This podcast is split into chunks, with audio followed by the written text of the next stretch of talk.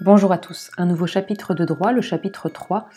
Je vais le diviser en deux, sinon ça va faire un, podcast un petit peu long. Je vais faire euh, les deux premières parties cette fois-là, et dans le podcast suivant, il y aura les deux parties suivantes.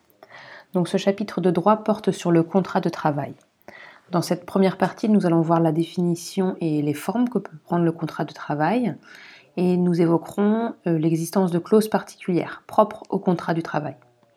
Donc les règles que l'on va énoncer ici ne sont pas valables pour euh, les fonctionnaires ou les employés d'État qui sont soumis au droit administratif, mais par contre pour tous les salariés du privé, cela fonctionne. Donc le contrat de travail. La norme en France, ça reste le CDI, donc le contrat à durée indéterminée. Le droit du travail est intervenu et intervient avec plus de précision pour tous les contrats qu'on peut qualifier de précaires, donc des contrats où le salarié est peut-être dans une posture moins favorable pour la négociation. Donc un contrat, c'est un accord conclu entre deux personnes. Donc ici, les deux personnes, ce sont le salarié et l'employeur. Donc l'employé s'engage à travailler sous la direction de l'employeur qui en contrepartie va lui verser une rémunération. Il faut absolument qu'il y ait trois éléments pour qu'on soit dans le cas d'un contrat de travail. Il faut qu'il y ait une prestation de travail de la part du salarié. Il faut qu'il y ait une rémunération versée par l'employeur. Donc là, ça exclut le bénévolat. Donc il faut qu'il y ait un lien de subordination. L'employé doit être subordonné à l'employeur et donc lui obéir. C'est ce qui va distinguer un, contrat de travail d'un contrat de prestation. Par exemple, si vous embauchez un artisan peintre pour venir chez vous et que cet artisan euh, fait venir un de ses employés, vous n'avez pas directement de pouvoir sur cet employé, vous vous avez traité avec son patron. Donc là, le lien de subordination n'existe pas. Il peut y avoir une période d'essai dans ce contrat. Ça veut dire qu'au début du contrat, il est possible de rompre l'accord sans indemnité. Donc il faut juste respecter un délai qu'on va qualifier de délai de prévenance, mais après il n'y aura pas d'indemnité versée de la part de l'employeur. Donc le contrat il peut être à durée déterminée. Donc le contrat peut être à durée déterminée. La date de fin elle est stipulée sur le contrat qui du coup doit obligatoirement être écrit. Les CDI, donc les contrats à durée indéterminée, peuvent être établis verbalement. Il faudra quand même un papier de déclaration d'embauche dans les deux mois. En général, tous les contrats, même les CDI, s'établissent par écrit. Donc dans les contrats précaires, nous avons étudié le CDD et le CTT. On va voir quelles sont euh, les différences. Donc le CDD est conclu entre une entreprise et un salarié et il prend normalement fin quand la date d'échéance du contrat arrive. Le CTT, c'est un contrat de travail temporaire. En général, on appelle ça l'intérim.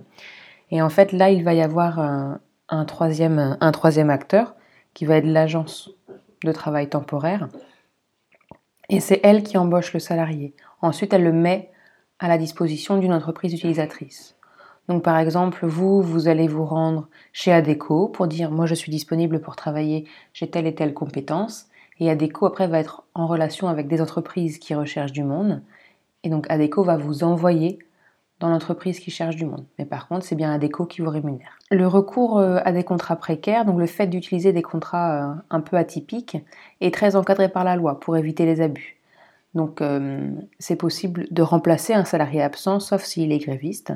C'est possible d'avoir recours à ce contrat pour un accroissement de l'activité. C'est une période un peu, un peu plus tendue. Pour 3-4 mois, il y a besoin de quelqu'un en plus.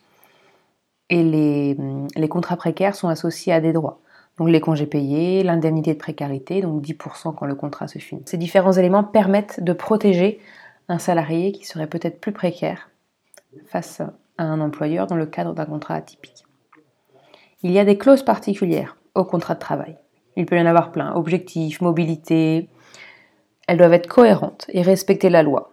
Et sur ce terrain-là, c'est les tribunaux qui vont protéger les salariés. En général, c'est la jurisprudence qui a fixé les limites de ces clauses qui n'étaient peut-être pas suffisamment détaillées dans le Code du travail. Donc nous, avons étudié deux clauses dans le cadre du cours.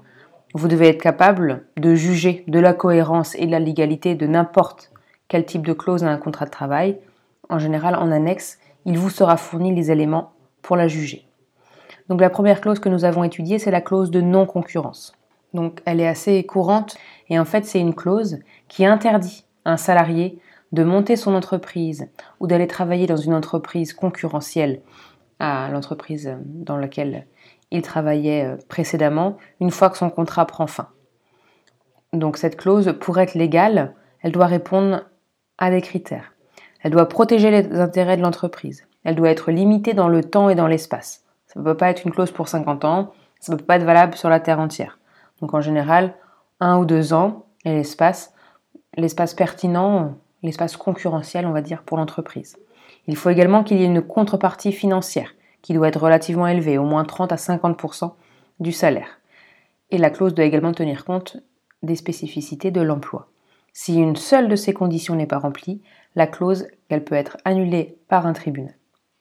Et en plus, la personne qui a été empêchée de travailler pendant plusieurs mois à cause de cette clause en attendant qu'elle soit annulée peut toucher des dommages et intérêts. La seconde clause que nous avons étudiée, c'est la clause de dédit formation.